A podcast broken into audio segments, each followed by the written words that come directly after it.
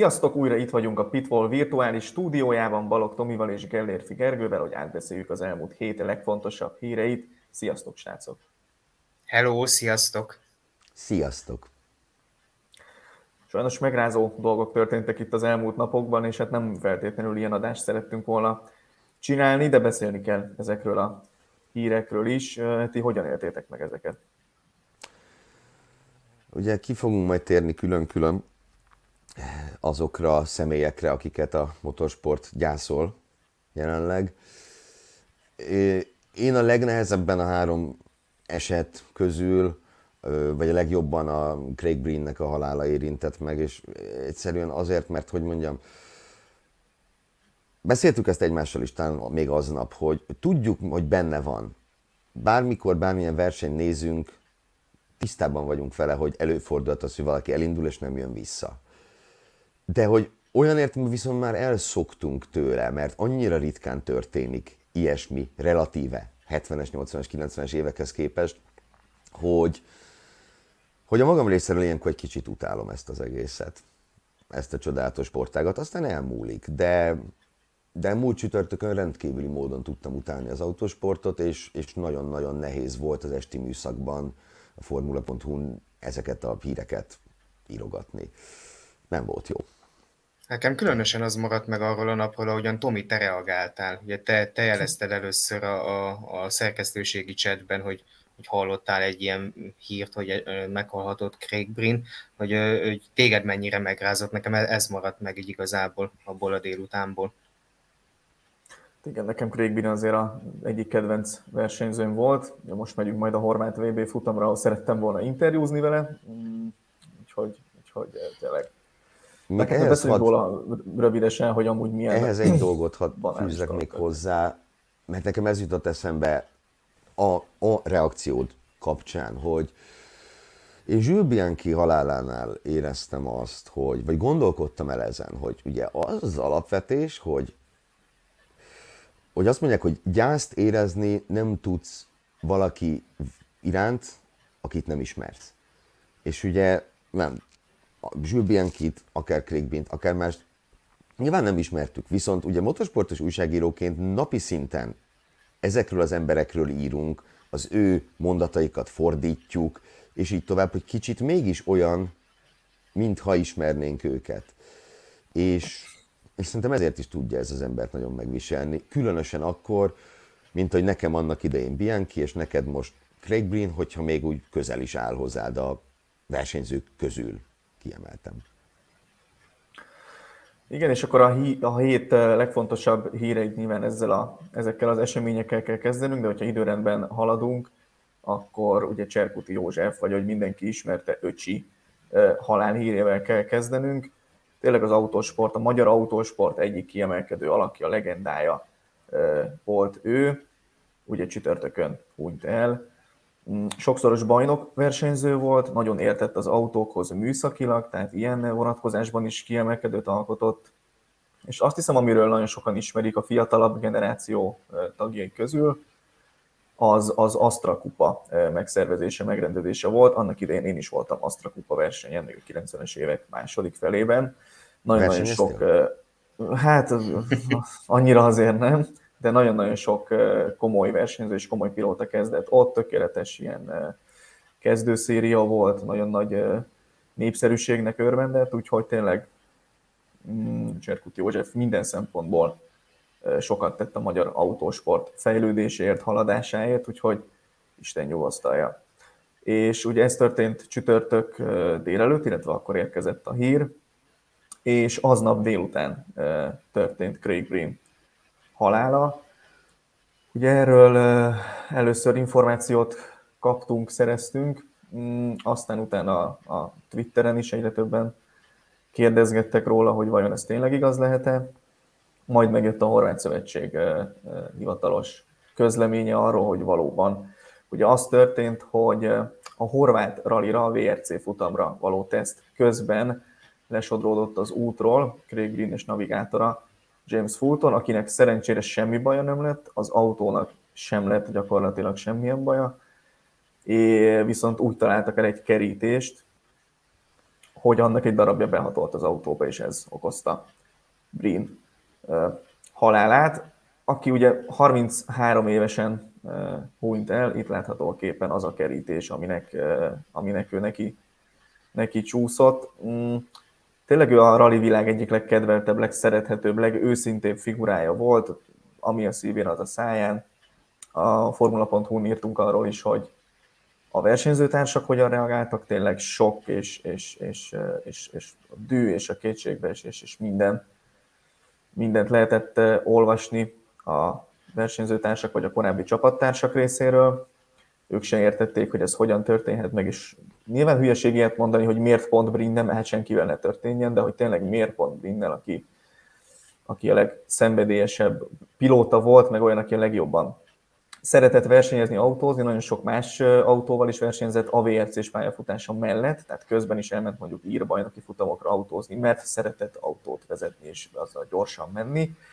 Úgyhogy tényleg, ahogy mondtátok, hát ott engem is elért a, a gyász, meg kicsit erről mindjárt beszélünk részletesebben, de még a felsorolásunk sajnos nem ért véget, ugyanis kettő nappal ezek után egy spanyol nemzeti futamon is halálos baleset történt, egy helyi páros, Julio César Castillo, illetve a navigátora Francisco Javi Álvarez sodródott le az útról, és úgy ütköztek neki egy fának, hogy ez a képen látható módon összetörte az autót, és mind a ketten a helyszínen gyakorlatilag.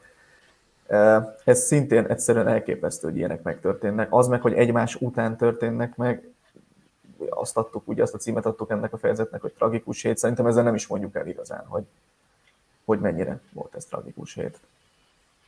Nézd, a, ami Brint illeti, a, ugye miután jött ez a hír, azért beszélgettünk kicsit róla egymás közt, és engem az ő történetében az fogott meg a legjobban, és szerintem ez jó lenne, ha ezt is elmesélned röviden, hogy ő, hogy ő honnan jött vissza, milyen tragédiából tudott ő ő visszajönni.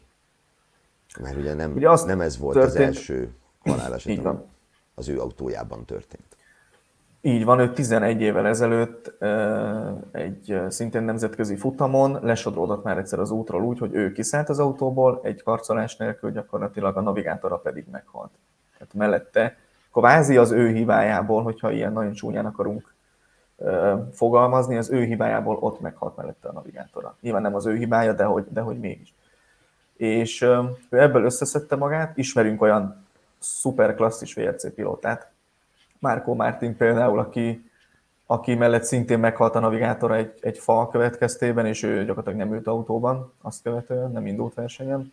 Brin visszajött, fölépítette magát újra minden szempontból, és indult már azon a versenyen is, ahol ez a baleset történt később. És, Tehát visszament oda. Így van, visszament oda, és gyári pilóta lett belőle azóta. Illetve akkor is gyári pilóta volt, de azóta ugye világbajnoki szintű gyári pilóta lett belőle. És még igazából előtte volt a karrierjének a legszebb időszaka, én úgy gondolom. Tehát most például a idén egy futamon indult eddig világbajnoki futamon, a svéd rallin, ahol második lett, volt esélye a győzelemre. Ugye soha nem nyert ő még VRC futamot, de erősen, erősen benne volt a pakliban már. Én nekem, a, a, ami igazán megmaradt Craig Brinből, megnéztem a, a VRC-nek a megemlékező videóját, ugye tettek ki nyilván a, a halálhír után egy ilyen megemlékező videót, és abban volt talán az első szakasz dobogója utáni interjú, ahol elpityerette magát, hogy ebből látszott, amit itt a felvezetőben is mondtál, Tomi, hogy mennyire szenvedélyesen szerette az autósportot. Hogy tényleg e- egy dobogó után mennyire meg tudott hatódni. Másik dolog, amit meg ehhez hozzátennék, hogy ez a kerítés, amit itt most látunk a képen, ez, ez döbbenetes, hogy ez egy halálos balesetet tud okozni. Tehát ez nem tűnik annyira masszívnak ez a kerítés nekem. Tehát fából nem is volt kerítés. az. Nem Igen. is volt az, ugye azért tört el. Ugye itt a képen, amit nézünk, onnan szemből jött Brin is, ahonnan láthatjuk ezt az autót is a fotón onnan jött, vizes volt az út, esett az eső, és kicsit alul kormányzottá vált az autó, és ide szembe ott látszik a keréknyom egyébként, ott becsúszott. És pontosan olyan szögben találta ezt a kerítést, hogy az eltört, és, és egy olyan léc vagy rúd gerenda, az beadott. Ezt a részét ne is, ne is részletezzük szerintem. Nem, és nem, nem, nem részletezzük, csak hogy tényleg ja. ez Ja. De nem kell azt mondom, tehát nyilván el, el tudjuk képzelni, hogy mi, mi történt. A, az jutott eszembe erről, a, amit mondtál, hogy nem volt túl masszív, de ugye ez baj is, mert ezért tudott eltörni, mert egy, egy, egy masszívan rendesen összerakott cuccnak neki megy, akkor, akkor kicsit összetöri az autóját, és morgolódik miatta. És ennyi. Kicsit olyan ez, mint a, mint a szalagkorlátos balesetek voltak, a, főleg a 70-es években, amikor a szalagkorlát pont annyira volt jó, hogy megölje a versenyzőt. Mert megtartani nem hát, tudta. Igen, csak ugye, tehát ugye Robert Kubica balesete is gyakorlatilag nagyon-nagyon hasonló volt annak idején.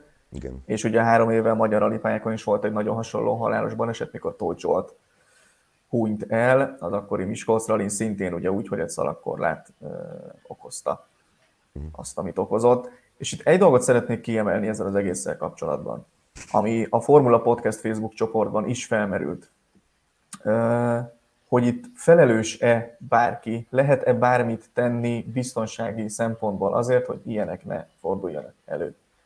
És nagyon röviden annyit tudok rá mondani, hogy nem. Semmit az égvilágon.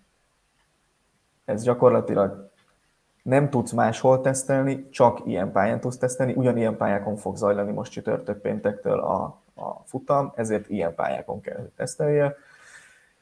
Hogy itt minek mész neki, hogyha bal szerencséd van, és az, az hogyan talál el, az arra, arra nem tud kihatással lenni se rendező, se csapat, se senki. Ugye azt is fontos tisztázni, hogy Hát most ezt nem néztem meg egyébként, de az én emlékeimben úgy él, hogy aktív gyári versenyző, versenyautóban, versenypályán 1986 és Henry Toivonen óta nem hunyt el.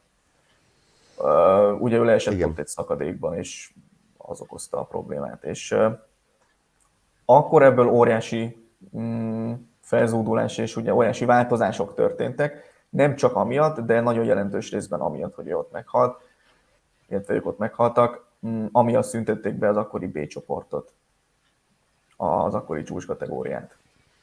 Én itt most, annak ellenére, hogy Brin gyári pilóta volt, és mindenkit megrázott a halálhíre, nem tudom elképzelni, hogy mit lehetne változtatni, hogyan lehetne ezt javítani. Ugye itt annyit kell tudni, hogy igazából egy ilyen gyári teszten szinte a, a, a versenyen megegyező biztonsági feltételeket is tudnak teremteni, és teremtenek is. Ez azt jelenti, hogy mondjuk ilyen hidaknak a, a, az elejét, aminek neki tudsz menni, vagy nagyon rossz helyen álló fáknak a tövét például, bizonyos esetekben ki tudnak mondjuk szalmabálázni, vagy gumizni, vagy bármi olyat oda tenni, ami ugye több tompítja gyakorlatilag ezt a becsapódást. Ezen felül, amit meg tudnak tenni, és meg is tesznek, az az, hogy legyen ott egy mentő a rajtban. Ez ugye minden rally versenyen is így van, ott áll legalább egy mentő minden szakasz rajtjában. Ez itt is így volt. Oda is ért a mentő, de ugye ami történt, azon nem, nem, nem tudott segíteni a mentő egyáltalán. Úgyhogy én nem gondolom, hogy bármiféle változás lehet, vagy fognak eszközölni. Itt a haláleset ez, ez sajnos az a kategória, ami miatt azt mondjuk, hogy ez mindig benne van. Tehát, hogy soha nem fog, ö, soha nem tudjuk százszerzelékos biztonsággal kiiktatni az autósport gyakorlatilag egyetlen formájából sem az ilyesmit nem is tudom már kivel beszéltem ezt, hogy tényleg na- nagyon csúnyán fog hangozni, amit mondok, de biztos vagyok benne, hogy Form 1 nagydíjon is fog még versenyző meghalni. Bízunk abban, hogy minél később fog ez megtörténni legközelebb. De nem, nem lehet. És, és nyilván a rally meg főleg, amit mondasz, ha fák, szakadékok, kerítések, villanyoszlopok, és így tovább. Hogy lehetne mindezt kiiktatni? És egyébként ezeknél az autóknál biztonságosabb, én nem gondolom, hogy van. Ezek a Rally 1-es autók, amikkel itt például Brin is ugye elesett gyakorlatilag, ezek már nem is karosszériás autók, hogyha úgy nézzük, hanem gyakorlatilag egy csőváz van összerakva, és arra is fel vannak akadva a karosszéria elemek, az ajtókat kb. így le lehet róluk emelni. Tehát ezek úgy vannak kitalálva, hogy ebbe amúgy alig lehet beleülni, meg kiszállni nyilván, hogyha összehajtogatni magát az embernek, hogy, hogy ebbe tudjon közlekedni. De az a baj, hogy egy ilyen, ilyen random erő hatásra, vagy tehát azt, azt nem tudod kivédeni, hogy sehol ne tudjon valami bejutni abba a pilóta fülkébe. Így De gyakorlatilag, ha valami, hogyha... Ha valamire lehet törekedni, akkor az legfeljebb az, hogy ezen tudunk-e még javítani. Mert szalmabálával bevonni minden oszlopot és kerítést nem lehet. Nem, abszolút nem lehet, nem is lehet elvárni. És ugye, ha emlékeztek például Tanaknak a három évvel ezelőtti balesetére, nem tudom, megvan-e még nektek, hogy a Monte mhm. carlo ugye ilyen 190-es tempóval lerepült az útról, és a fák tetejénél repült át gyakorlatilag. Azt három utcával lejjebb találták meg, hogy a kóda esett. Semmi baj nem lett se neki, se a navigátornak. Ezek az autók tényleg mindent kibírnak, és akkor itt tehetjük oda, hogy majdnem mindent. Mert ott bármilyen ütéseket kibírnak, ami átmegy a csövek között. Így, az, azzal nem lehet mit kezdeni. Igen, hát minden szakárnak vannak ilyen dolgai, amit nem lehet kivédeni egész egyszerűen. Bármennyire lesz biztonságos az autó, vagy, vagy a, a versenyeszköz, tehát csak hogy gyorsan motoros példát mondjuk, ugye ott azt meg nem lehet kikerülni, hogy a, hogy a tömegben motorozol és elesel, akkor esetleg a mögötted haladó átkázoljon rajta. Tehát e, a raliban is ugyanilyen eset ez, amit ti mondtatok itt, hogy, hogy valami bejutott az autótérbe, nyilván. Igen, és ugye most még kérdés jelen pillanatban adásunk felvételekor, hogy mi lesz a horvát rallival, ugye itt felmerült az, hogy a Hyundai csapata nem fog indulni, én most azért arra fogadnék, hogy, hogy fog indulni, esetleg nem esetleg, abban biztos vagyok, hogy Breen autójába senki nem fog beülni nyilvánvalóan, de, de, de szerintem azért bizonyos fokig túl fognak ezen lépni az emberek. Aztán meglátjuk, hogy milyen lesz maga a hangulat, meg az egésznek az atmoszférája ott a helyszínen, úgyhogy hát majd jövő héten akkor ezt is megbeszéljük. Utolsó gondolat, amit mondtatok, hogy... Jövő héten. Így van. Utolsó gondolat ehhez, hogy, hogy ugye mondtátok, hogy, hogy az én reakcióm maradt meg. Nekem tényleg nagyon kevés olyan sportoló, vagy, vagy bárki van, aki pont azért, amit mondtál, Gergő, hogy akit nem ismersz, azt nem tudod úgy gászolni, és mégis. Én például NBA-vel, amerikai kosárlabdával is foglalkozom elég rendszeresen napi szinten, és amikor Kobe Bryant meghalt három évvel ezelőtt, az volt nekem egy ugyanilyen eset, hogy ott, ott, ott, ott egész nap ezen tudtam csak gondolkozni, meg agyalni, hogy mi történt, miért történt, és hogy ez nem történhetett meg, itt ebben az esetben szintén, szintén ugyanez volt, hogy hát ez, ez biztos nem. Ugye nem is írtuk meg a hírt első blikre, amikor hallottam, vagy kaptam az infót, mert hát ez biztos nem lehet igaz. Tehát ez, ilyen nincs. És mégis van. Azt hiszem, hogy itt ezt a fejezetet most lezárhatjuk. És, és menjünk Forma 1-es hírekre, mert azért egy-két dolog ott is történt a héten, ugye futam nem volt, mm, de például a Miami díj helyszínén az eddigi kamu kikötő helyett már lehet létesíteni egy igazi kikötőt, olyan intenzíven esett az eső több napig, hogy hogy gyakorlatilag víz alá került itt minden, illetve a maga közlekedés is megbénult itt a helyszínen. Elvileg most már minden rendben. De hát ez a hír ez pont azért ironikus egyébként, mert nem sokkal előtte jött az, hogy tényleg eltűnik a kamu kikötő, és valódi kikötőt építenek a helyére, ahol nem drágán, csak ilyen 67 ezer dollárért nézheti a szerencsés delikvens a futamot egy hajóról. Úgyhogy hát nagyjából... Szuper. Hát de legalább ugye? 67 ezerért. Igen, de legalább nézheti is a futamot, mert ugye Las Vegasról meg olyan híreket lehetett hallani, hogy olyan jegyek, jegyeket is fognak árulni, onnan nem lehet majd rálátni a pályára. Hát az fantasztikus. Az, Azért mennek is megéri, ahogy mondani megéri. szokás. Igen. Na, hát én egyiket annyit tennék ehhez hozzá, tehát hogy mondjam, nagyon jókat poénkodtunk tavaly azon a Kamu kötőn, Kamu Marina, emlegettük. Meg, meg nyilván tényleg röhelyes volt egy szempontból, de de ugye tudtuk a hátterét, hogy egy, egy cég rettenetesen sok pénzt fizetett ezért a, a szervezőknek, hogy ez ott lehessen. Azért jobb, hogy, egy, hogy igazi víz lesz ott, tehát a, a kamu víz az attól még rendkívül hülyé mutat, Miami-ben, tehát értitek ez a, ez a víz öntötte el a pályasztori, ez meg nyilván mindenek azért ironikus, mert hát ugye emlékeztek, hogy Sebastian Fettel tavaly milyen pólóban közlekedett Miami-ben, ahol az volt, hogy gyakorlatilag arról szólt, hát nem 2023-ra írta, nem azt hiszem 32-re, de hogy hamarosan itt víz alatt lesz minden. Hát ha egyelőre még azt nem mondhatnánk, ne is, ne, ne is legyen ilyen, hogy víz alatt van minden, de, de ez nem néz ki jól. Fettel és az őrök igazságai, és ugye ha már megemlítettétek Las vegas akkor még tegyük hozzá, hogy ott viszont nincs ilyen probléma, hogy víz alatt lenne bármi, viszont már elkezdték építeni és kialakítani itt a, a helyszínt. zajlik az aszfaltozás, építik a pedokot, úgyhogy gőzerővel zajlik a munka. Hát ők nagyon készülnek arra, hogy itt Forma 1-es futamot fognak rendezni, csak hát nekik ez kicsit még arrébb van, mint Miami, ami ugye hamarosan következik. Las Vegas meg majd ősszel. Ez a szerencséjük, mert azért még itt, tehát amíg ilyen darus autók kiárkálnak a pályán, addig itt nem lesz Forma 1-es verseny, úgyhogy még szerencsé, hogy még van, mennyi? Még egy hét hónap, hát jól számolom nagyjából? Hét hónap. Igen, majdnem igen, pontosan igen. hét hónap, igen. November. De a képeket, de a képeket elnézve, itt ilyen baj nem lesz, hogy esetleg víz alá kerül. Nem. Igen, és e- ezt a versenyt viszont egyébként én várom is, tehát e- erre kíváncsi leszek, hogy Vegasban milyen, uh-huh. lesz, milyen lesz a pálya. Miami-t megláttuk, és amiatt meg annyira azt nem várom. Mondom őszintén azt a versenyt. Igen, ott nagy volt a felhajtás, aztán igazából maga a futam, meg a, az egésznek az autózhatósága az azért hagyott szerintem is kívánni valót maga után. Na de menjünk tovább a következő hírünkkel. Ugye egyes sajtóértesülések szerint, mert azért ez, nem, ez az még nem hivatalos így ebben a formában, de Stefano Domenicali F1-es vezérigazgató nem tett le arról, hogy 25 futam legyen a Forma 1-es naptárban, és hát itt azért felmerültek cifrábbnál cifrább nevek, ugye Dél-Afrika nem annyira cifra, azért ezt nagyjából tudjuk. Vietnám esetleges, majdnem azt mondtam, hogy visszatérése, de nem visszatérése van itt szó igazából, hanem csatlakozásról. Ugye erről annyit kell tudni, hogy Covid évben rendeztek volna ott először Forma 1-es futamot, aztán ugye a Covid miatt törölték a bemutatkozást, utána pedig börtönbüntetésre ítéltek, ítélték azt a városvezetőt, aki ezt igazából támogatta korrupció miatt, úgyhogy azóta nem nagyon merült fel. Most megint vannak ilyen hírek, de hát arról, hogy hol lesz futam és hol nem, arról ugye a Formula Podcast legutóbbi adásában Gergő és Sanyi részletesen is beszélt. Egy dolgot még hozzak fel ezzel kapcsolatban, hogy Szepán viszont azt mondja, hogy nem lesz náluk futam soha többet, soha többet, de mostanában biztosan nem, mert hogy drága. Ez nekem egy picit fura, biztosan drága, az egyértelmű drága, hát amúgy meg sorban állnak érte az országok, helyszínek, futamok, hogy de mi szeretnénk rendezni.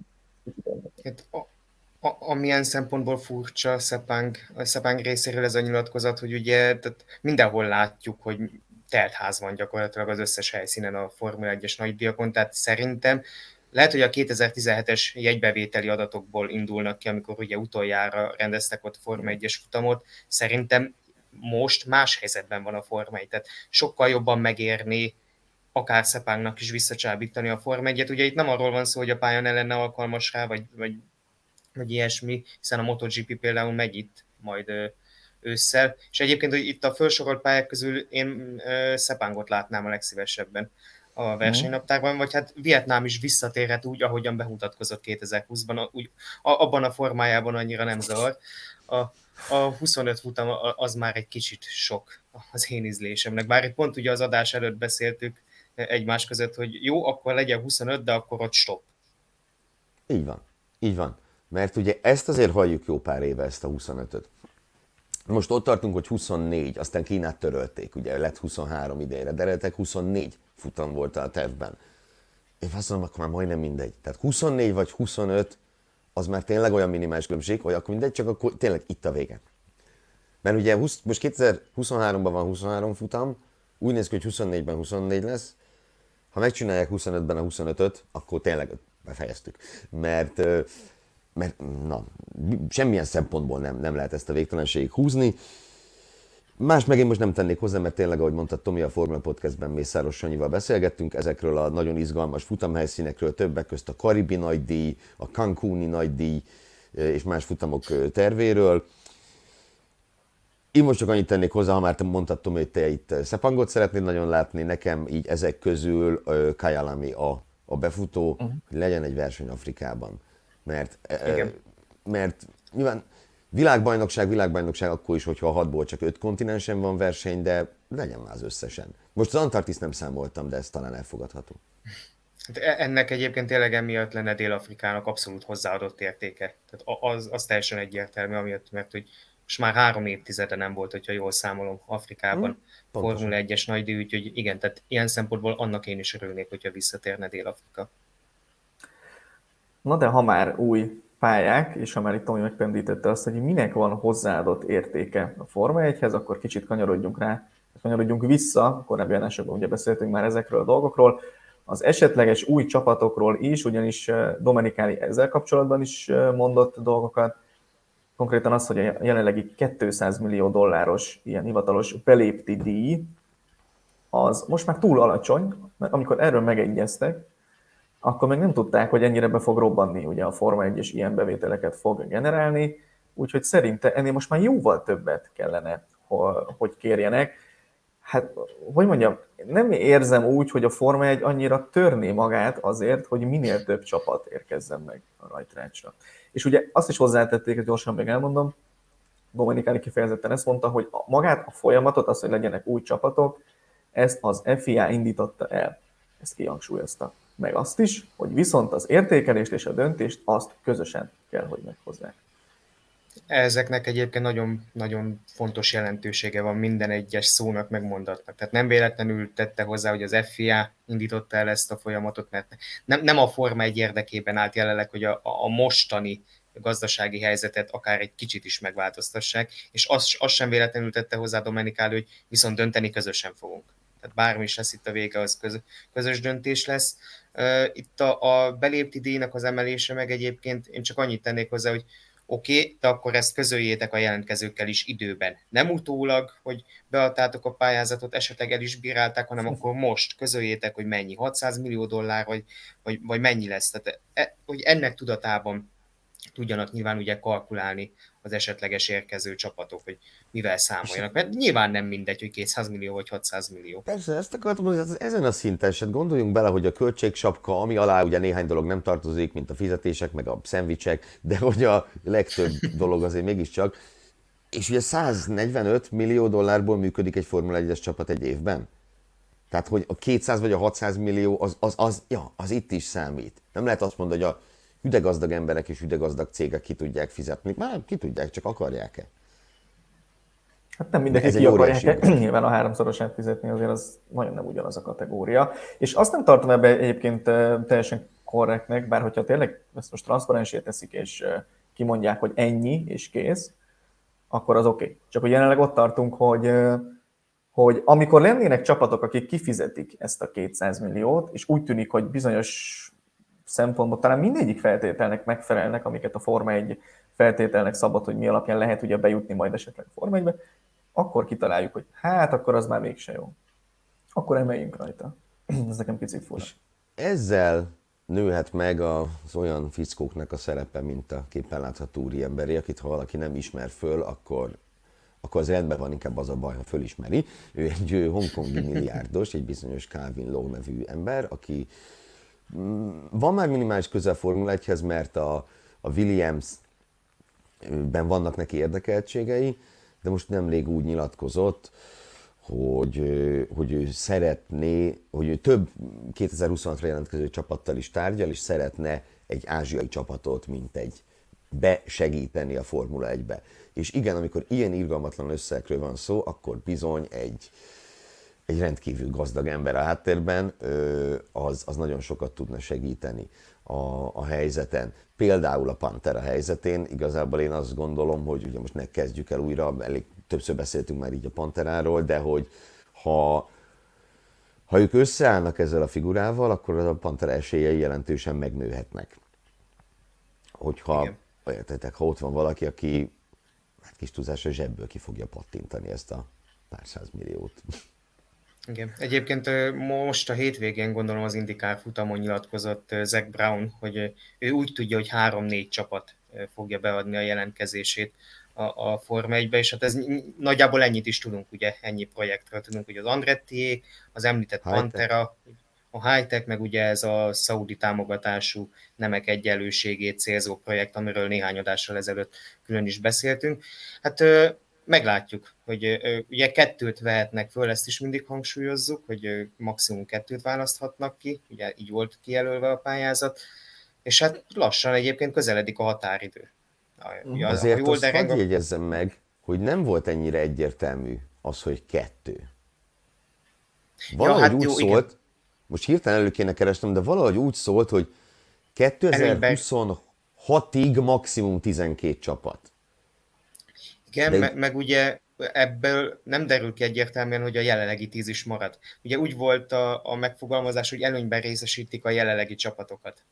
Tehát, Még jó. De nyilvánvalóan egyelőre nincs arról szó, hála jó Istennek, és ugye ez tényleg a Forma egy sokkal stabilabb anyagi helyzetének köszönhető, hogy nincs arról szó most már egy-két éve, hogy a koronavírus eleje óta gyakorlatilag, hogy bármelyik csapatnak a fennállása vagy a működése veszélyben lenne és ezt egyébként nem is kellene megbolygatni szerintem új csapatok érdekében, és pont ezért kellene nagyon hamar eldönteni ezt a belépti díjat, mert olyan szempontból tényleg jogos, hogy nyilván valami kárpótlást kell fizetni azoknak a csapatoknak, akik emiatt ugye kisebb tortaszelethez jutnak, ugye ezt múltkor már beszéltük, viszont akkor ezt tényleg határozzák meg ezt az összeget még most. Jó lenne mindenképpen tisztán látni itt a dolgokban. Mm, folytassuk még két rövid hírrel, amik itt az elmúlt héten történtek. Egyrészt az olasz nagydíj helyszínén kipróbálták, hogy mire képes ez a képen látható Mercedes AMG One, ugye ez a Mercedes ilyen közúti hiperautója, és azt kell róla tudni, hogy tulajdonképpen a Forma 1-es technikát, annak egy részét öltöztették karosszériába, és ugye a Monzában 1.43.9-es köridőt teljesített, amiben az az érdekes, hogy 11 másodperccel előzte meg az eddigi rekordot, ami ugye a sorozatgyártású ilyen közúti autók terén mm, eddig fel volt állítva, és 25 másodpercet kapott mondjuk a Forma 1-es pálycsústól, az azért mondjuk nem kevés, ezt talán ne várjuk el, hogy egy ilyen közúti autó azzal felvegye a versenyt. És ezt ugye jó sok éve fejlesztette meg, építgette már a Mercedes ezt az autót, 275 darabot gyártottak, gyártanak belőle, de már mindegyiket lefoglalták, megrendelték, tehát meg igazából nincs szabad autó, hogyha azon gondolkoznátok, hogy vesztek egy ilyet mondjuk nem tudom hát, Pedig, épp, pedig éppen ezen gondolkoztam. Igen. Én egy, egy, egy mondatot fűznék ehhez hozzá, hogy mindig úgy elmosolyodom, mert tudom, hogy így, tehát nyilván én is így fogalmaztam volna meg, ahogy te, hogy, hogy közúti autó, de hát ránézel egy ilyen járműre, valahogy nem a közút az a szó, ami igen, eszembe jut róla. Igen, itt Zala megyében kevés ilyen autó szokott járkálni, hogyha kinézek az ablakon, megmondom őszintén. Hát mondjuk amilyen közutak vannak Zalában, szerintem ott nem is tudná az ilyen elmenni. Megszólalt, a, megszólalt a Somogyi. Igen. Igen, nálunk ilyen autókat nem, itt terepjárókkal kell járni a főúton, úgyhogy ez egy, ez, egy, ez egy ilyen vidék. Na de például úgy szemléltől rögtön kettőt rendelt ebből az autóból, gondolom boltba járósnak, meg mondjuk nem tudom, postára verősnek. A Vett egyet a kutyának is. Valószínűleg ez lehet az oka. Amúgy tényleg az a vicces, hogy ez közútra, közút, tehát minek csinálunk Forma 1-es autót a közútra? nyilván az el lehessen adni. Tehát nagy, nagyjából ennyi a, a lényege a dolognak. És a másik rövid... És el is adják az összeset, tehát igazából kifizetődik, gyanítom a projekt, vagy hogyha nem, akkor amit rosszul csináltak, hogy eladtak mindent, és mégse fizetődik ki. Úgyhogy, úgyhogy szerintem, ja, ez nagyjából ilyen. A másik rövid hírünk pedig az, hogy több éves szerződés kötött a Forma 1 a Paramount Plus streaming szolgáltatóval, és hát ennek érdek, értelmében ugye ennek a szolgáltatónak a legsikeresebb sorozatai, filmjei mostantól megjelennek majd a helyszíneken, és lesz az a szurkolói zóna, ahol hát ezeknek a produkcióknak a szereplőivel lehet majd találkozni.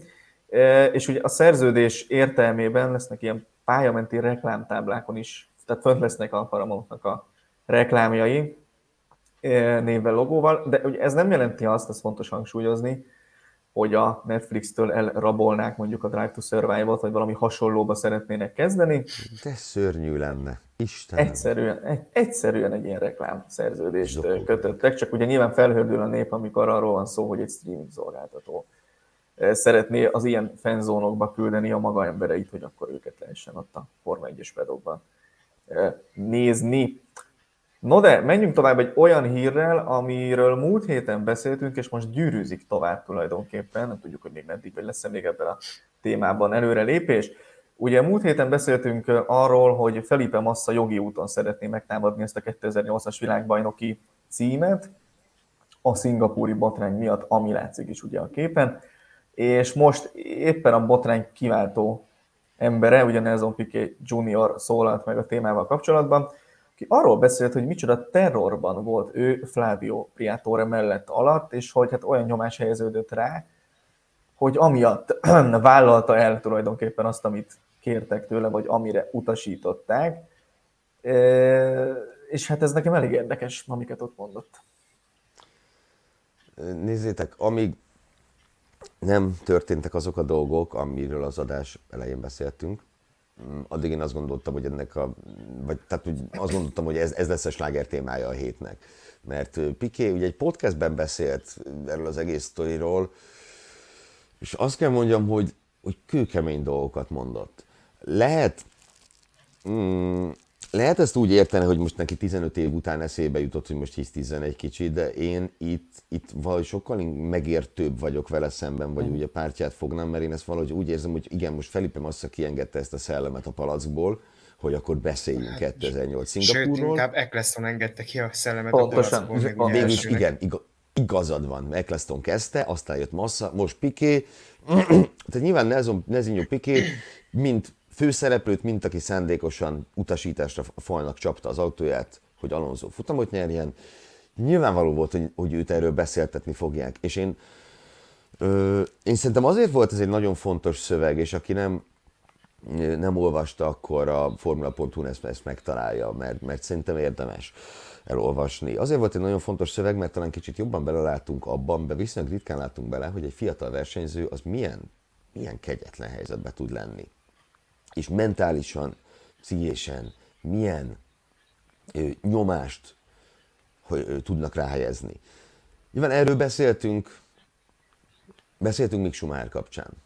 Ö, Mick Schumacher és Steiner sajátos kapcsolatát illetően. Neki talán annyival volt könnyebb a dolga, már hogy Mick Schumachernek, hogy azért ott volt mellette Ralf Schumacher, meg a menedzsere. Nezinho Pikét viszont ugye a saját menedzsere terrorizálta, hiszen egy, egy roppant egészségtelen módon Briatore volt a, a csapatfőnök, az ő menedzsere és a csapattárs menedzsere is.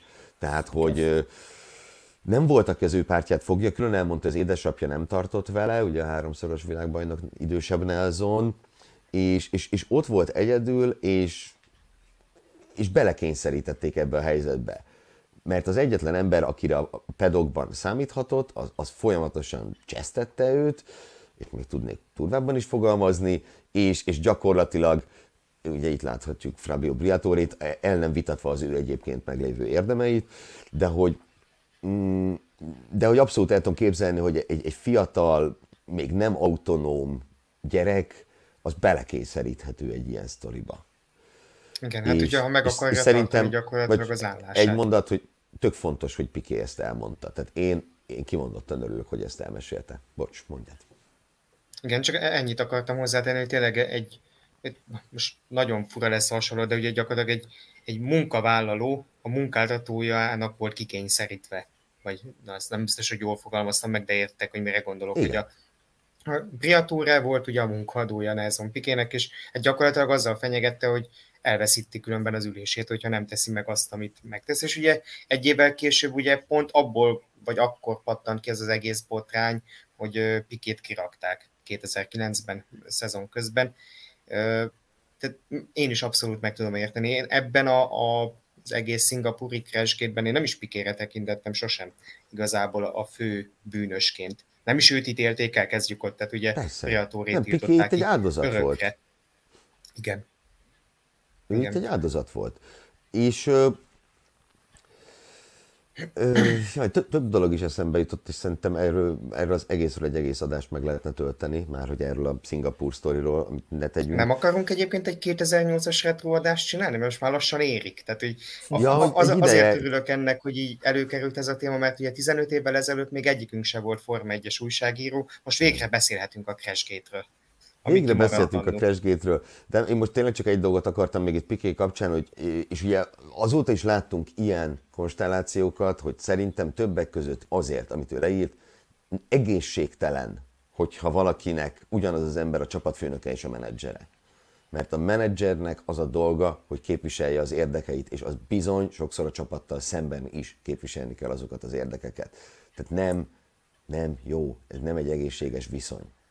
Igen, és ugye itt mondta Tomi, hogy, hogy Briatore volt a munkaadója, a problémát az jelentette, hogy gyakorlatilag a szakszervezet elnöke is, hogyha úgy nézzük, akkor az Briatore volt, tehát hogy így, így nehéz lett volna számunk kérni a saját magát ezekért a dolgokért, és ugye tényleg Piki azt mondta, hogy hát az akkor bukott ki belőle, amikor megmondták szezon közben, hogy akkor itt neked nincs maradásod. Mondta, és, hogy de. De nincs. És ugye nem hát csak, akkor...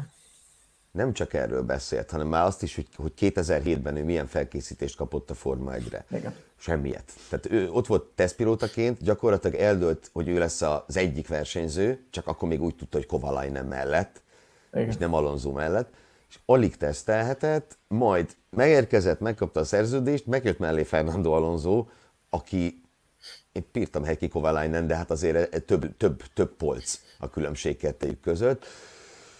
És, és az volt még nekem nagyon érdekes, hogy ugye nagyon régóta, gyakorlatilag mióta kirobbant a Crashgate 2009-ben, azóta kérdés az, sosem lett kimondva, hogy Fernando Alonso tudott-e a tervről. Uh-huh.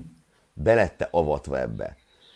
És annyira érdekes számomra, és nem azért, mert rendkívüli módon kedvelem Alonzót, nem azért mondom, hogy szerintem nem, vagy hogy én elhiszem, hogy nem, sokkal inkább azért, mert Piqué még most se tett erre utalást. Most se szólt egy rossz szót se Fernando Alonzóra. Igen, elmondta, hogy milyen nehéz volt mellette, egy ilyen szörnyeteg mellett versenyezni. De hogy mondjam, én azt gondolom, hogy ha, hogyha azon a megbeszélésen Alonso ott lett volna, akkor, akkor egyszer egy ilyen nyilatkozatban már kirobban az Pikéből. Ebben egyébként vagy nem. nem vagyok biztos. Jó, én, vagy én, nem. Én, én abban vagyok biztos, hogy utólag viszont tudta. Tehát, hogy a, a, a futam megnyerése után biztos, hogy közölték ja, vele, hogy ez történt. Előzetesen nem vagyok benne biztos, hogy tudta, hogy ez fog történni a versenyen.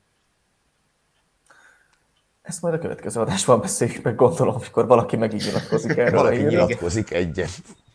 Igen, meg amúgy szerintem tényleg most már Alonzót biztos megkérdezik Bakuban ezekről a sztorikról, hogy akkor most mi van tulajdonképpen.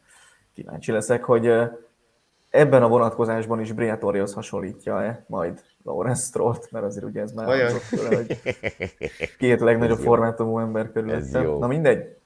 Uh, menjünk tovább, egy kis kitekintés az Indy 500-ra. Ugye a McLaren három különböző retro festéssel indul, indul majd neki ennek a futamnak, tehát négyel, de ebből egyelőre hármat mutatott meg. Ugye O'Ward fog menni az előbb látott teljesen fekete autóval, ami egy korábbi Le Mani 24 óráson diadalt arató modellt mintáz gyakorlatilag. Felix Rosenquist fog menni ezzel, ami gyakorlatilag egy Forma 1-es McLarenre, Felix Rosen, bocs, tehát Alan Prost korábbi autójára emlékeztet, ugye elég ikonikus ez a festés, még hogyha a színek nem is teljesen passzolnak. Hát és, igen, meg hogy már nincs rajta az a felirat, az a bizonyos cigaretta. Hát azt nem lehet, azt nem lehet. Ez egy apró különbség. De milyen szépen igen, a retro egy... célral megengednék. Ja, egyébként. De nem amúgy, amúgy azért felismerhető, gondolom. Tehát azért, azért szerintem Abszolút. beugrik mindenkinek, hogy miről van szó. Hogy a Barbaróról ugye... van szó, na, te szépíts. Ah, igen. És ez. Hogy mond? Számlaszámot is mond utána Gergő gyorsan, hogy tudják, hogy hova igen. kell utalni. Igen, igen, igen, igen. Egyébként érdekes, hogy a Magyar Alivasság mondja Ranga László ment sok évig marbolós festéssel, nyert sok bajnoki címet, és a fiai mentek már hasonló színezésű, pont ugyanolyan színezésű autóval, a matrica nélkül tiszteletben, mm. úgyhogy ott sem lehetett ezeket felrakni. No de, és akkor amit a képen látunk, az pedig Alexander Rossi autója lesz, ezzel a szép teljesen narancsárga festéssel. Melyik a kedvencetek a három közül? Szerintem a középső, az, az ami a, a Forma 1-es McLarenre emlékeztet, annak ellenére, hogy tényleg nem, nem, nem teljesen stimmelnek a színek. Én amúgy nagyon támogatom az ilyen retro festéseket, és örülök, hogy épp a McLaren kezdte ezt visszahozni. Ugye 2021-ben volt talán, amikor a Monakói nagy díjon a, a gáfnak a festésében, vagy festésében mentek nagyon jó, és ugye itt a saját tripla koronájukra, vagy tripla koronájuknak állítanak emléket. Mert hogy nyertek ők már Le Mans is, Indi 500-at is, meg Monakót is értelemszerűen, és e, ennek ezelőtt tisztelegnek. Arra leszek majd kíváncsi, hogy a negyedik autó milyen lesz, ugye azt még külön fogják majd bemutatni. A negyedik autó én mintha azt hallottam volna, csak most hirtelen, de hogy az, az ilyen narancs-fekete mm, koncepciója lesznek, vagy papaja, bocsánat, nem narancs, az papaja. Narancs, ugyan. Tony Kanao autója lesz, aki nagyjából a tizedik utolsó Indi 500-nál indul idén.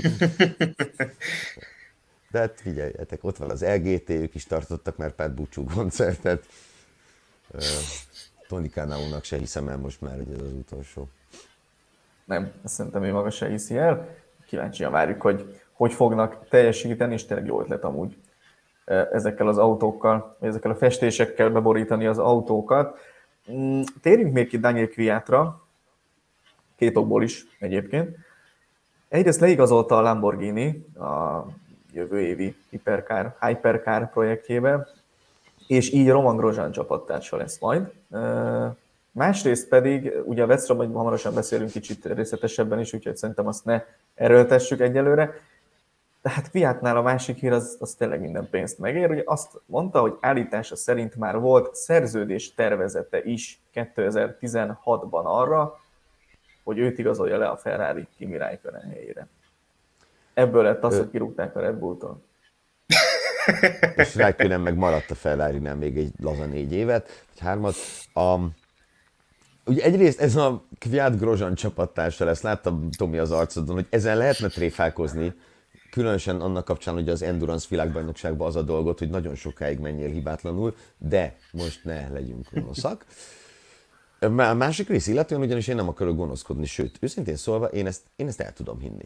Én ezt gond nélkül el tudom hinni, nem mondom, hogy magamtól eszembe jutott volna, meg visszatekintve, visszatekintve ez furcsa és megmosolyogtató, hogy utaltál rá, hogy őt kirúgták rá, nem meg egyre jobb lett gyakorlatilag évről évre.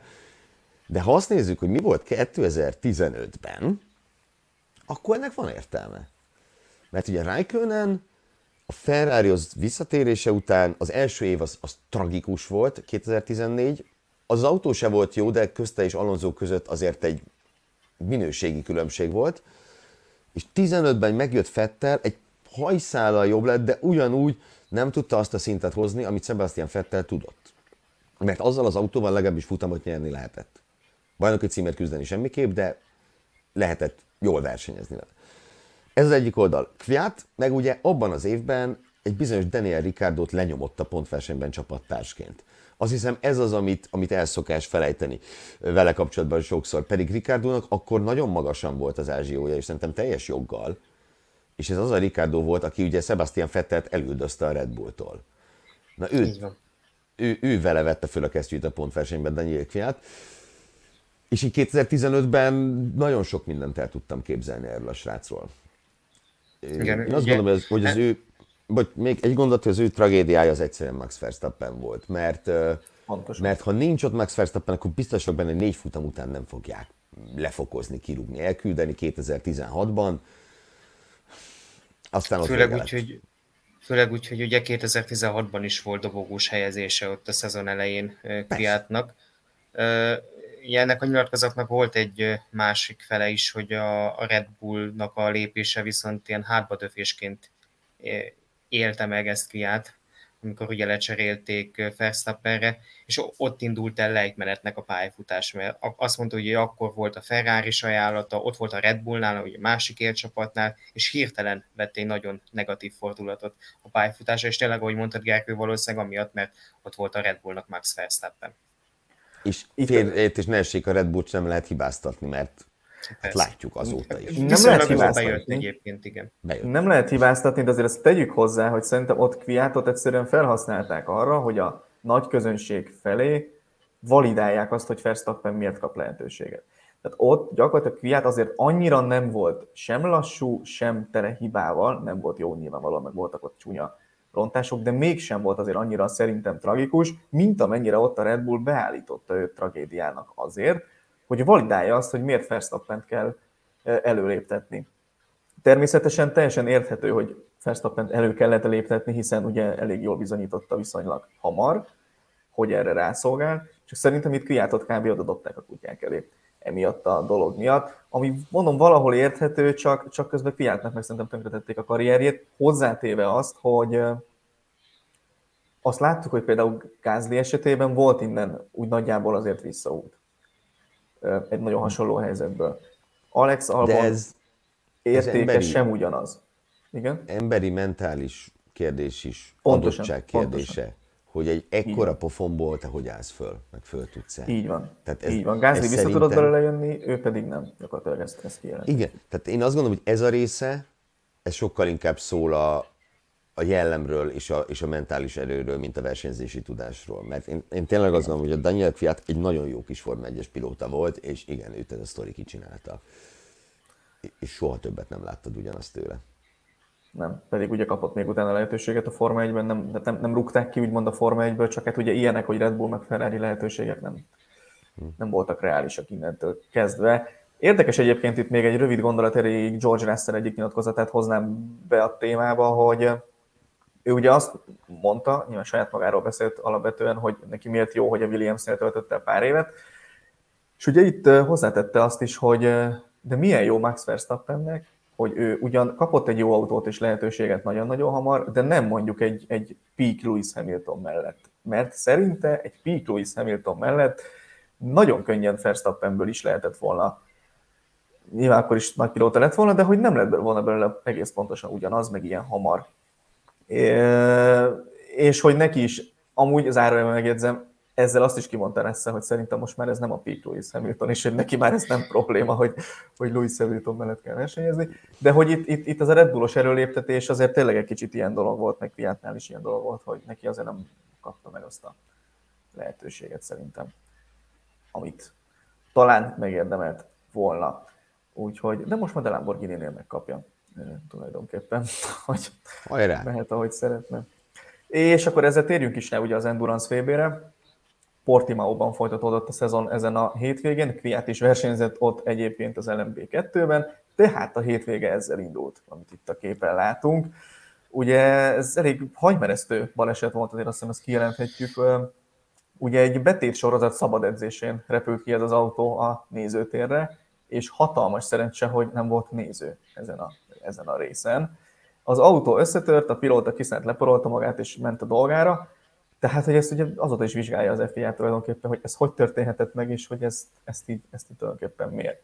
És ugye itt visszakötnék a, az első témánkra, ez ugye Craig Brin uh, halálos balesete után volt gyakorlatilag egy nappal, meg egy nappal a spanyol kettős tragédia előtt. Tehát, hogy így mi volt a levegőben, egyszerűen nem tudom.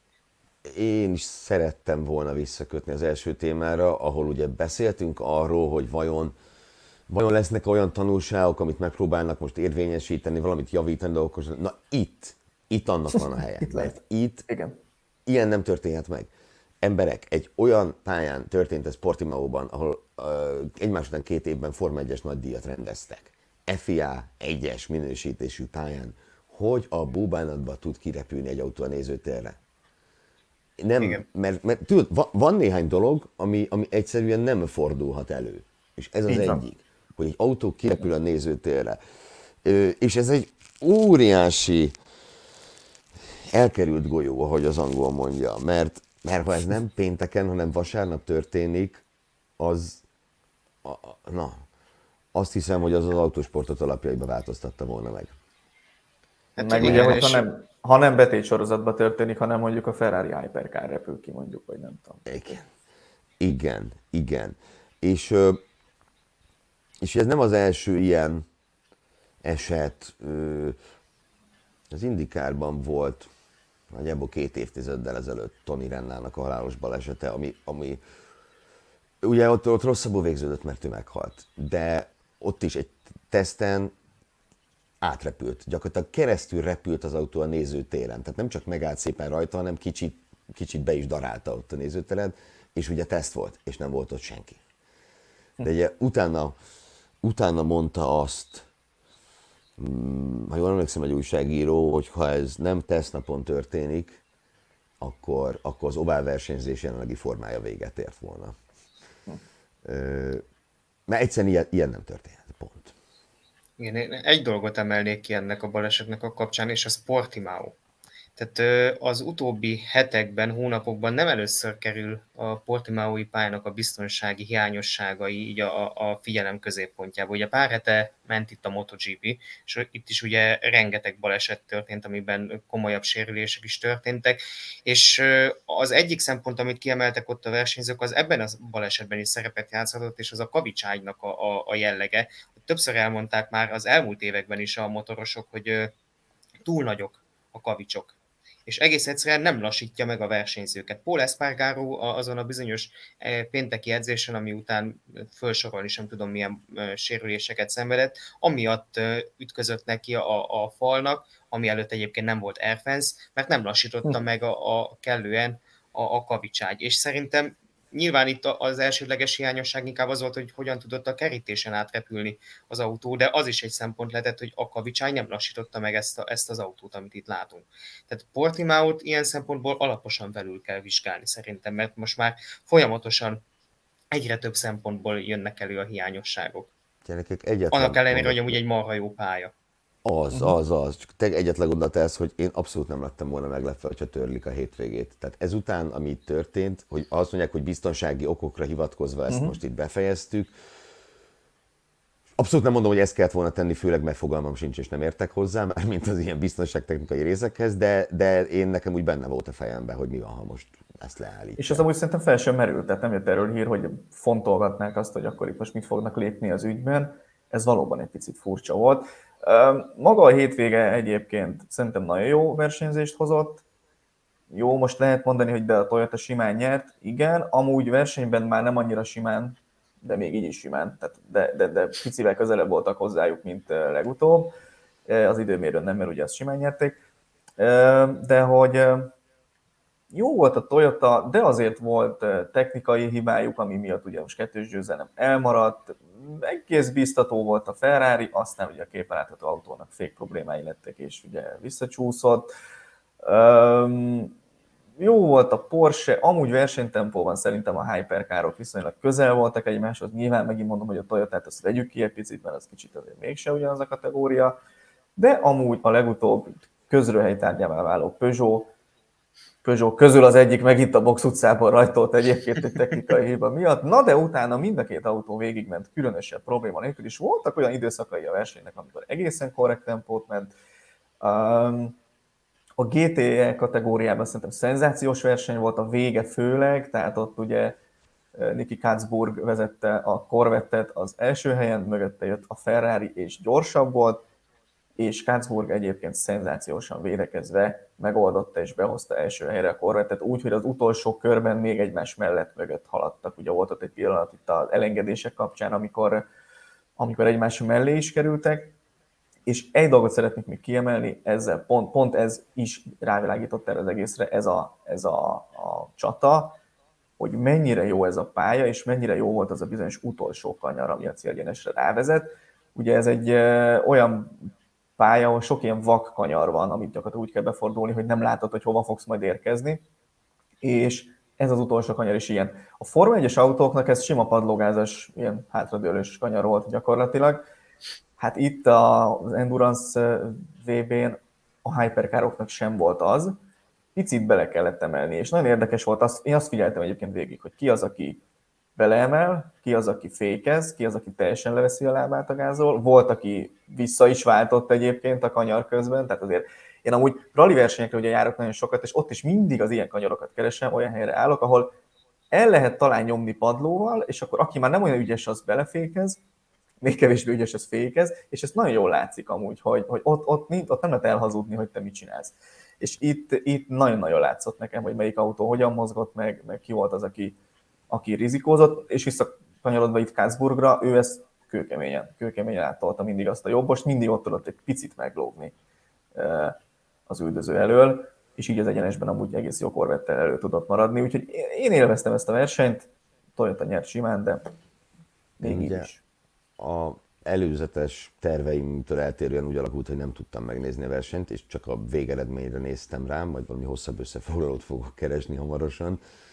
Minden esetre azért végeredményben is voltak érdekes dolgok, és nekem elsőre a Peugeot meg a szemem, amit mondtál, hogy azok után, hogy a szezonnyitó konkrétan egy minősíthetetlen gyalázat volt a részükről, én, én azért örülök annak, hogy most, most ez, ez már hasonlított valamire. Mert, mert attól tartok, hogy egy ekkora gyári projekt, az könnyen veszélybe kerülhet, hogyha sokáig nem jönnek uh-huh. az eredmények. Mert egy, egy Glickenhaus az nyilván annak a tudatában, de akár a Bike ezt is, vagy hát ugye hivatalosan Van őket is mondhatjuk, hogy ők annak a tudatában jöttek meg, hogy ennek a kategóriának valahol az alja felé lesznek, és próbálnak előre törni. És egy Glickenhausnál nem borulnak ki, a 10-ből 8 lesznek, de egy Peugeot, ha ezt sokáig csinálja, Igen. akkor félő, hogy nem lesz.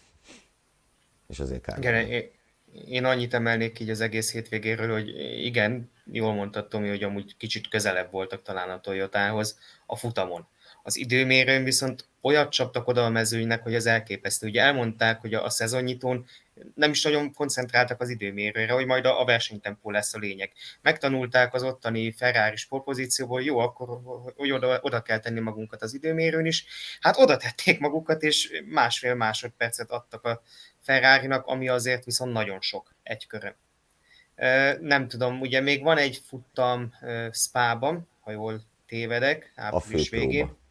A főpróba, így, így van. És utána jön Le Mans. Én még mindig azt érzem, hogy Le Mansban Le Mansra közeledhetnek még jobban. Tehát ugye ezt talán beszélgettük itt az előző adásban, ahol volt szó az Endurance Faberről, hogy a többi gyártónál nyilván több lehetőség van még a fejlődésre. Tehát elvileg a fejlesztési potenciál tekintve közeledhetnek a Toyotához, és én abban bizom, hogy Le Mansra odaérhetnek abszolút a közelébe a Toyotának, és tényleg lecsapassanak az ilyen apró megbicsaklásokra, mint ahogyan most a hetes autónál láttunk is. Vagy példát. majd jön a Bob, és megoldják, de ö, teljesen... Ezzel Tomi már riagatott tegnap amúgy így privátban, hogy majd jön a Bob, tehát ez... Ne. És egyébként még egy teljesen szakmaiatlan megjegyzést hadd tegyek, hogy nem marha jó ránézni itt erre a képre. Tehát, hogy ez De. a mezőny, ez iszonyatosan menő, hogy ez van és létezik. Pár évvel azután, hogy volt ugye a Toyota, a Rebellion, meg a Bike lesz, de az minek, és pár évvel azután most itt van ez a mezőnyünk, és ez még ugye bővülni fog, mint tudjuk. Egyszerűen csodálatos. Ilyenkor nem tudom, ilyenkor valahogy előjön belőlem a, a rajongó. Az az igaz belőlem is full, full az jött elő belőlem is most itt a hétvégén, hogy ezt mennyire jó nézni, és nem érdekel az se, hogyha a Toyota simán nyer, mert van mögötte meccs. Vannak csapatok, vannak autók, vannak pilóták, jó autókban, és hogy ezt, ezt, ezt, ezt jó nézni. De lassan már tényleg lejár amúgy az adásidőnk, úgyhogy még menjünk az utolsó egy-két hírünkre. Az egyik a motoros hétvége. Ugye volt MotoGP futam, meg Le Mani 24 órás, ha már így erről is beszéltünk méghozzá magyar érintettséggel. Tomi, mit tudsz nekünk elmondani ezekről? Hát akkor most egy másfél órát itt leszünk, mert hogy van miről beszélni. Nyilván Főzök nem, egy kávét és jövök, srácok, jó? Lesz majd erről egy külön Formula motokasztadásunk a tervek szerint kedden, hát ma este vesszük föl hétfőn, és remélhetőleg kedden ki is kerül, de nagyon röviden címszavakban az itt látható is a feliratban a két legfontosabb téma, hogy Francesco Bagnaia zsinórban a második vasárnapi verseny, és ezt most már hozzá kell tenni ugye a sprintek miatt, bukott és nullázott. Egyelőre nem úgy tűnik, hogy levetközte volna magáról ezt a tavalyi búdácsolós ényét. Ennek ellenére ugye ott van a világbajnoki összetetnek a második helyén, mert ugye például a sprintet megnyerte, méghozzá nagyon magabiztosan, és egyébként ezt a futamot is valószínűleg megnyerte volna, annak ellenére, hogy a hétvégének az abszolút meglepetés embere Alex Rins ott volt mögötte már a bukás előtt is, tehát üldözte őt alaposan, és ez tényleg meglepő, hogy, hogy honnan jött Rinsnek ez a tempóját a Hondával, nem láttunk ilyet évek óta senkitől, akit nem Mark Márkeznek hívnak.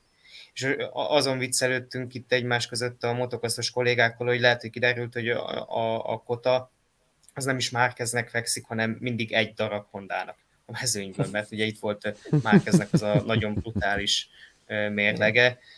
Le a kalap a Rinsz előtt, mert tényleg az egész hétvégén remekül ment. Második volt az időmérőn, második a sprinten, és megnyerte a futamot. Azt gondolom, hogy ez azért nem lesz tartós tőle, tehát én azt nem várom, hogy Alex Rins innentől kezdve folyamatosan a dobogókért csatázzon, ahogyan ugye Argentinában meg Morbidelli volt váratlanul jó, és el is tűnt igazából Austinban. Úgyhogy izgalmas a MotoGP egyelőre, de én még mindig úgy érzem, hogy egyelőre Francesco Bagnaia kontrollálja ezt a mezőnyt, annyi esélye lesz a többieknek, ahányszor ő bukik gyakorlatilag. Ja, és ugye volt a, volt a Le Mani 24 órás, igen, most ugye eszembe jutott, hogy volt még ott egy laza egynapos verseny, ahol szintén Honda győzelem született, a tavalyi világbajnok egység nyerte meg a 24 órás verseny, gyakorlatilag hiba nélkül lehozták az, az egynapos, ami azért nagy szó. Tehát a, a, szoktunk itt beszélni nyilván, hogy az endurance világbajnokság az egy olyan műfaj, hogy megbízhatónak kell lenni, nem szabad hibázni, nem lehetnek műszaki hibák, de a, a motoros világbajnokság szerintem még egy fokkal nehezebb. Tehát az, ugye eleve bukhatnak a versenyzők. És például ugye a, a magyar versenyzőnek a csapat, ugye Kovács Bálint most már rendszeresen ott van az Endurance világbajnoki versenyeken, most a Makó racing ebben a szezonban, és nekik a vasárnap délelőttjük az, az, az elképesztő probléma hegyeket hozott. Anthony West is bukott, a Enzo Bulom is bukott, Bálint egyébként nem, alatta csak megállt a motor, meg olajfolyásuk is volt, a végén váltógondokkal küzdöttek, és gyakorlatilag úgy, úgy értek célba, hogy az utolsó körre küldték ki a boxból. Ugye itt is az a szabály, hogy az utolsó kört kell megtenni, és át kell szelni a cél, célvonalat ahhoz, hogy értékeljék őket. Az utolsók között végeztek, de ez ennek köszönhető, hogy ilyen sok problémájuk volt. Egyáltalán az is nagy teljesítmény, hogy célba értek, és amikor pedig mentek, akkor Pálintnak kifejezetten jó volt a tempója. Ugye Anthony West az egyik csapattárs, akit itt említettem, őt azért ismerhetünk a, ismerhetjük akár a MotoGP-ből is, és vele ment nagyjából azonos tempó csapaton belül, úgyhogy le a kalappal Bálinték előtt. Remélhetőleg itt is majd Spa lesz a következő állomás, szintén egy 24 órás versennyel, remélhetőleg... Együtt rendezik a... a kettőt? Nem. Nem, hát az hogyan férne bele szerinted a, a programba? Uh-huh. Úgyhogy reméljük, hogy ott, ott egy kicsivel több szerencséjük lesz majd. Meglátjuk, még mindig maradunk nálad, Tomi, meg magyar érintettségnél is, ugye a, már többször hiányoltad itt, hogy nincsenek infók a TCR világsorozattal kapcsolatban. Szerintem a legfontosabbat megkaptuk, bár számíthattunk rá. Hát igen, ez a, a klasszikus, tudtuk, csak nem sejtettük mémmel reagálható bejelentés volt, hogy Mialis Norbert marad a Hyundai-nál és marad a TCR kategóriában. Bejelentették végre, hogy a, a Hyundai-nak az egyik versenyzője ő lesz, a másik pedig természetesen a tavalyi VTCR bajnok Mikel Aszkona, és a TCR világsorozatban fognak indulni végre így két és fél héttel a szezonnyitó előtt elkezdtek jönni a hírek. Ez azért így megnyugtató, mert én megmondom őszintén, én attól is tartottam, hogy a következő hír az lesz, hogy bocs, mégsem lesz TCR világsorozat. Azért az megnyugtatott, hogy amikor bejelentették az utolsó Ausztrál versenynek a helyszínét, ugye, ugye a Sydney Motorsport Parkban rendezik majd a futamot, hogy csak szóltak volna már nekik, hogy figyelj, ne jelenítsetek be semmit, mert nem lesz semmi sorozat de egyelőre még mindig azért eléggé foghíjas a mezőny. Összesen, hogyha jól számoltam, akkor 8 versenyző van bejelentve, ugye a négy Link Co, a két Hyundai, illetve még két Audi, az is ugye négynek indult kettő lett belőle. Én még furcsálom, hogy nincsen szó Hondákról, ugye akár ott is lehet magyar érdekeltség, ugye Tasi Attila révén, meg hát ugye Kupra sincsen még bejelentve, ott is lehetne akár magyar érdekeltség az Engő Motorsport révén, de ugye sose szokták elkapkodni főleg egyébként tényleg a, a kupra nem szokta elkapni. Tehát én, én arra számítok, hogy nagyjából ugye jövő héten esedékes a szezonnyitó, hogy csütörtök reggel talán meg lesz már így a mezőny nagyjából. De mo- most már úgy afelől elosztottak a kétségeim, hogy nem indul, ez a, nem indul el egyáltalán ez a sorozat, úgyhogy ez talán most már elkönyvelhető, hogy el fog indulni. Én most, ha megengeditek, akkor ahelyett, hogy mondanék valamit, amit később majd megbánok, ahelyett föltennék Gobodis Tominak egy kérdést, hogy ez mi? Mert ugye küldted nekem ezt a képet, hogy ezt tegyük be az adásba, csak hogy mi ez? Kérlek szépen a Lancia uh, Rallycross autója, Stromer Benjamin kollégánk, most nincs itt velünk bizonyára, tudna erről nekünk mesélni. Hú, és uh, hát egyet kellene találnatok, hogy így random, milyen pilóta ül be egy ilyen autóba és versenyez vele akárhol. Jó, hát most uh, nyilván ugye itt az adás előtt azért megbeszéltük, hogy ki, ki fog ebbe az autóba ülni, úgyhogy nem lenne fair, hogyha bemondanánk, úgyhogy megadjuk de neked a lehetőséget. Én meg azt mondom, hogy de, de mindenképpen egy olyan embernek kell benne ülnie, mint például Matthias Ekström, mint például bizonyos szempontból idehozhatom Fernando Alonso-t, de, és ugye az autóban ülő Sebastian Lőb is ilyen, hogy bármilyen fajta autóba, vagy Igen. akár egy mosógépbe is beleül, és gyors lesz. Igen. Tehát ugye hát megvan, Lőb idén... imádom az, az ilyen manuszokat, akik ennyire sok oldalak. Tehát extrém is egy, egy csoda ilyen szempontból, hogy mindenhol megy, ahol lehet. Nem is értem Igen, Csak nyerges mondhatóval nem indult gyakorlatilag eddig. Ja, Mert eddig, van olyan verseny, ahol nyerges mondhatók versenyeznek? Hát figyelj, biztosan. Tehát én még olyat nem láttam, Európa amiből az emberiség feltalált valamit, és abból ne lett volna később verseny. De azt tudod, hogy van nyerges vontató Európa bajnokság. Szereted. Na jó. Tomi, akarsz beszélni lőbről? Egyébként múlt heti hír, ha már így a különleges sportokról beszélünk, hogy segrepacsi világbajnokságot is indítottak már, hogy igazából szerintem mondjuk abban Szerintem fejezzük be ezt a műsort, azt itt, azért, itt azért vannak bajok. Szóval lő fog menni ezzel az autóval, Rallycross VB-n indul vele. Azt mondta, azt hogy úgy, úgy, úgy nőtt fel, hogy a Lancia volt akkor a rally is csúcsautó, hát ennek mondjuk most már kicsit több mint 30 éve, úgyhogy ez is mutatja, hogy Lőb azért már nem fiatal és mivel ugye közel van az 50-hez, és nem szeretne minden hétvégén versenyezni, ezért úgy döntött, hogy végül is csak a Rallycross vb és a Tereprally vb indul párhuzamosan, többet már azért nagyon mégse akar vállalni, úgyhogy ja, nem tudom, érdekes, hogy Tehát csak fáradt és öreg is így már csak két VB szezon tól végig. Így, így, csak két VB címet szeretne megnyerni idén, nem, nem tudom mi a problémátok ezzel, Igen. úgy egyébként. Nekem semmi. És abban bízom, hogy akkor jövő héten pedig a Segrepacsi világbajnokságon is indulni fog, és ahhoz, arra külön kíváncsi leszek, hogy ahhoz milyen illusztrációt fogsz betenni. Elhiszed, hogy nyerne? hát biztosan. Ó, Isten, na jó, tényleg, most már, most már kezdünk, kezdünk átmenni, a, vagy átesni a ló túloldalára. Szóval adásunk legvégén, megígérjük, hogy ez már tényleg a vége, még egy kis önreklámot engedjetek meg nekünk. Nyomdába adtuk az Autosport és Formula magazin legutolsó, legfrissebb, friss ropogós számát. Terveink szerint a hétvégén már kapható lesz, vagy éppen előfizethető, akár már most is a formula.hu webshopjában írunk nagyon sok érdekességről, legalábbis persze szerintünk. A többek között Gergő és Tomi vélemény ütköztetését is elolvashatjátok ebben a, ebben a kiváló magazinban, a futamvégi piros zászlózással kapcsolatban. És mint a képen látható, én voltam az, aki szerint ez jó. Nem tudom, ha bárki egyetért velem, szerintem nem lesz, a szerkesztőség címén tessék jelezni. Én azt hiszem, hogy Tomi álláspontja lesz itt a népszerűbb és kisorsolunk köztük egy magazin előfizetést, vagy nem tudom, az, akik... Vagy egy belépült a, tudod milyen világbajnokságra. Igen, igen, igen. igen. Ó, Istenem. Na jó, igen, tehát ilyenekről is írunk, de lesz szó az erős sorrendről, Mercedesről, ugye a Perez rovat, ami most kimaradt ebből az adásból, nem tudom, feltűnte, de erről is írtunk, Alonsoról, Aston Martinról, és hogy a képen látjátok, Sanyi is összeírta az eddigi tapasztalatait, benyomásait, érdekességeit, amit ugye a Forma 1-es pedokban eh, tapasztalt. Szóval keressétek az újságárusoknál, vagy a formula.hu webshopjában, és ezzel azt hiszem le is zárhatjuk ezt a mai műsort, most már azt hiszem itt ideje lesz.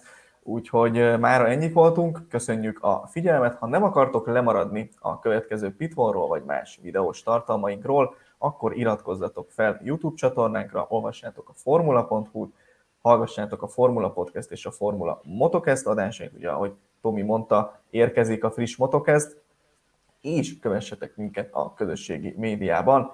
Pitfall legközelebb a szokott időben, hétfőn este 7 órakor várható. Akkor is tartsatok majd velünk, köszönjük, sziasztok! Hello, sziasztok! Minden jót, sziasztok!